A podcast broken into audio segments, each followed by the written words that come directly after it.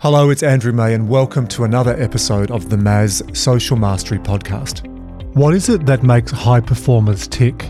In this bite size from episode number 7, Rear Admiral Wendy Malcolm answers the High Performance Baker's Dozen, which is a series of 13 questions that give you an insight into how Wendy works, how she looks after herself, and how she applies frameworks around high performance to continue showing up at the high level. We start with some simple questions like her favourite music and movie, then we dive a little bit deeper into daily routines and how Wendy structures her week, and she gives some surprising answers that might just shock you. I really enjoyed this conversation with Wendy and I learned a number of different things about her, and so did Wizard in the studio that we went, I wasn't expecting that. So enjoy this bite-sized episode. Andrew, I'm going to steal the next part of the podcast because this has been such an enjoyable podcast with Wendy and I want to ask more of the questions. You've taken a lot of them. Wendy, I'm going to do some rapid fire questions that are specific to high performance, and we call these our high performance baker's dozen. So just answer based on the top of your head. Okay. You ready to go? I'm ready to go. All right. First block of questions is about your favourites. What's your favourite song or band? Oh, that one's easy. The Gambler by Kenny Rogers. Everything you need to know in life is in that song. Love it. Favourite movie? Look, I would say the Godfather series. Again, I think it's just an incredible story, and the Godfather trilogy. If you haven't watched them, you've got to watch them all. Fabulous. Favourite book? Favourite book? This is going to sound ridiculous, but when I was a kid, too much Enid Blyton was never enough. So I'm going to say anything by Enid Blyton. Famous Five. I grew up on that. I loved it. My daughter loves listening to Enid Blyton. Favourite possession? I love jigsaw puzzles. So I would say my jigsaw collection. I love a good jigsaw puzzle. What's your biggest number of jigsaw puzzle pieces? 5,000. But I tend to stick to 1,000-piece puzzles because they're a good kind of size for a bit of a de-stress, and you don't have to do it for weeks. Huh, it's a mindfulness activity. Favourite food? Oh, that's easy. Chocolate. Easily chocolate. Okay, the next ones are about well-being and productivity. What time do you wake up and go to bed each day? Oh, I generally get up about 6 and go to bed at about 10. Pretty standard. It's very reasonable. Do you have a morning routine? It involves coffee, and I would tell you, Angela, I'm not really a great morning person, so there's another challenge for you, Andrew. And so looking at my phone and having a coffee, and best not to talk to me before I've been caffeinated. You need one of those coffee mugs that says, do not talk to me, still waiting for coffee. Yep.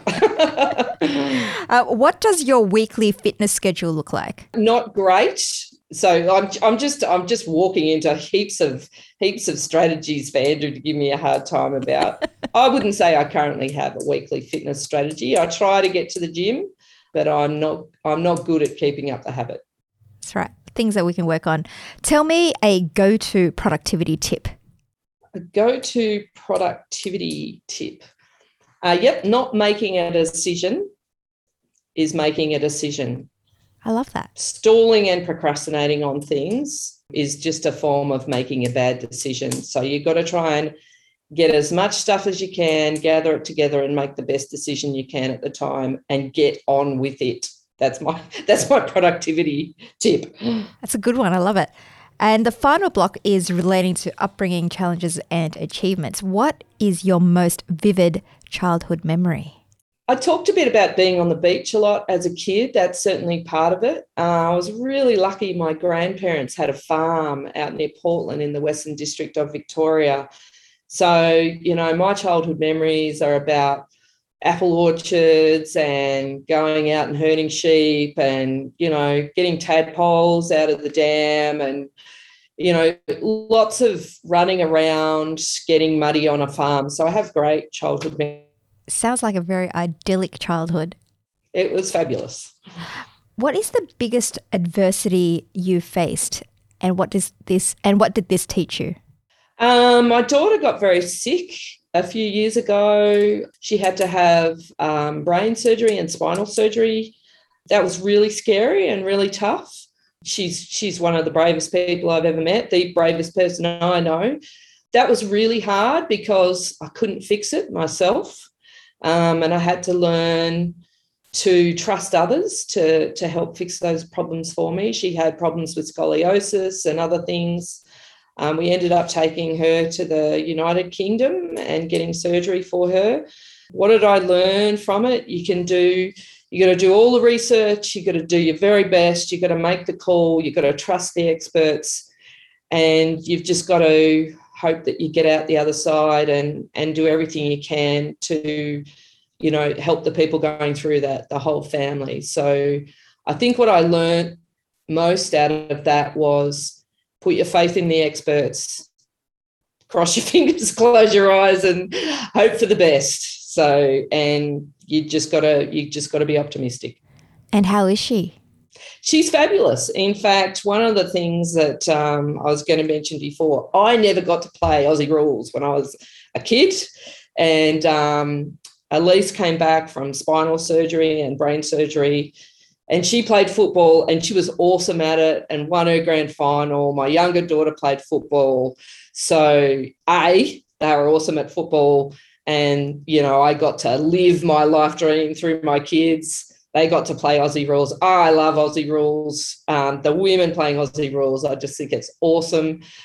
Wish I could have done it when I was a kid. So that's probably, my daughter got through all this and went, you know what, I've gone through all this. I've gone through all this pain. I'm going to play footy. And she did. Amazing. I'm so glad that came out on the other side with a real positive story to it. What achievements are you most proud of? I think bringing up my daughters is probably what I'm most proud of. In the workplace, I set up a fantastic program in Western Australia. It was based on an idea called the Henderson Gap Year, where we were trying to attract young people to join the shipbuilding industry. So we got support to have a year-long program for kids to go to TAFE, learn about shipbuilding, be seconded into industries, do that for a year, be fully paid, and then the idea is that they will then come and work in the shipbuilding industry and be part of that wonderful place that we want everybody to know about. We've got over 100 people doing that program at the moment. It has been fantastic. Seeing young kids get excited about shipbuilding and the Navy and coming from being unemployed and, working in fast food and not really sure what they were going to do with their lives. I'm really proud that I've given young kids that opportunity. And you're such a great advocate, Wendy, because listening to this podcast has actually made me want to join the Navy. Excellent. When shall I sign you up, Angela? Hey, whoa, not yet. Ladies, we've still got some unfinished work in the corporate world, Angela Poon. Let's do that, and then I'd love you to sail off. I'll talk to you later, Angela. Got it. I have my last question. What is your definition of high performance? My definition of high performance is really when a team comes together and you're on the same page, you've got the same aim, you all bring something different, you all appreciate each other, you get there together, and you're successful together. So that's my idea of high performance, is it's all about the team. All about the team. Such a great summary.